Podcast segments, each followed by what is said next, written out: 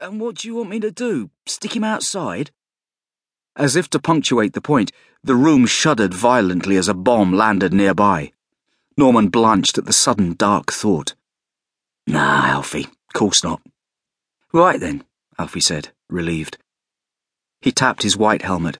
Keep calm and carry on. That's the ticket. As Norman scuttled back to his wife, Alfie decided that what would keep him calm was a smoke. He patted his pockets absent mindedly, eventually coming up with a dented tin and some matches. He focused on rolling the cigarette, finding comfort in the process of the simple task. It helped him to block the noise from outside, for a few moments, making the world a small and warm place. As he raised the finished roll up to his lips, a quiet voice said, Is that tobacco? Alfie started, almost dropping the cigarette. The stranger was staring at him from out of the shadows pale blue eyes appearing to shine in the dim light. He was no longer sitting, but crouching, as if ready to spring up at a moment's notice. His head was cocked inquisitively, his long red hair hung beneath a wide brimmed hat. He was five meters away, but despite this, Alfie had the feeling that he'd heard them talking. Calm your thoughts, the stranger said, as if he could sense them. I mean no harm. I'm quite fond of English tobacco, after a fashion but I have exhausted my own supply. Perhaps you might spare me a pinch. Alfie frowned. The stranger had the barest trace of an accent. For a moment, Alfie considered reaching for his baton, but quickly dismissed the idea. Whatever the accent was Irish, Scots, Dutch it definitely wasn't German or Italian, and the stranger certainly didn't look Japanese. As far as Alfie was concerned, that was the main three tests for decency passed already. Uh, Alfie said, clearing his throat. Uh, yes, sir, it is. Uh, tobacco, I mean. The shadow in the corner appeared to nod. Might I trouble you to fill my pipe? If you can spare it, of course. The tin was full. Alfie knew that without looking because he'd filled it that morning. It had been the first full tin he'd seen for a while. Rationing may not have made it as far as the tobacco industry, but Alfie was a kind man, and he preferred to make sure that his sister and her children were kept comfortable, especially with her husband away at war. No matter how hard times were, however, he couldn't bring himself to deny a fellow man a smoke. Swallowing hard, he walked over to where the stranger sat and held out the open tin. Close up, the stranger appeared far less strange.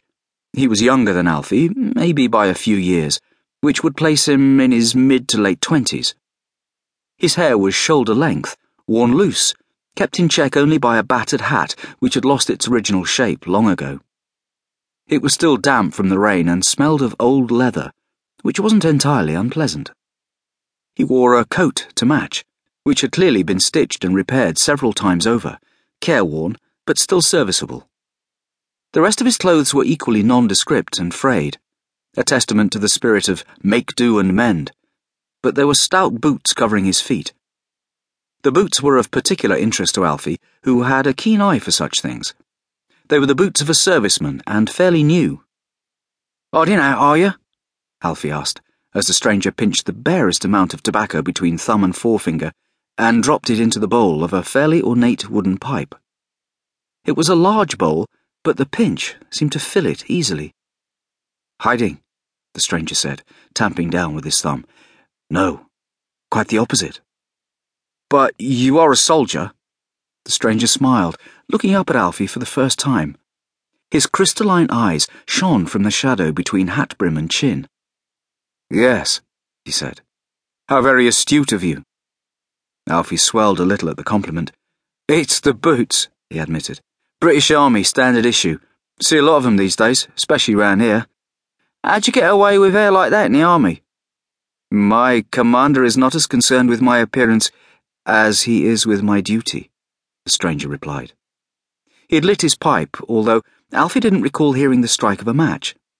Aromatic smoke coiled lazily in the air, the familiar odour of Player's navy cut smelling more exotic than usual. Where you stationed? Here, for the time being, the stranger replied. I am to protect someone of great importance. Ah, thought Alfie. A bodyguard, undercover. Now it all made sense. He wondered who the stranger was supposed to be protecting, but decided.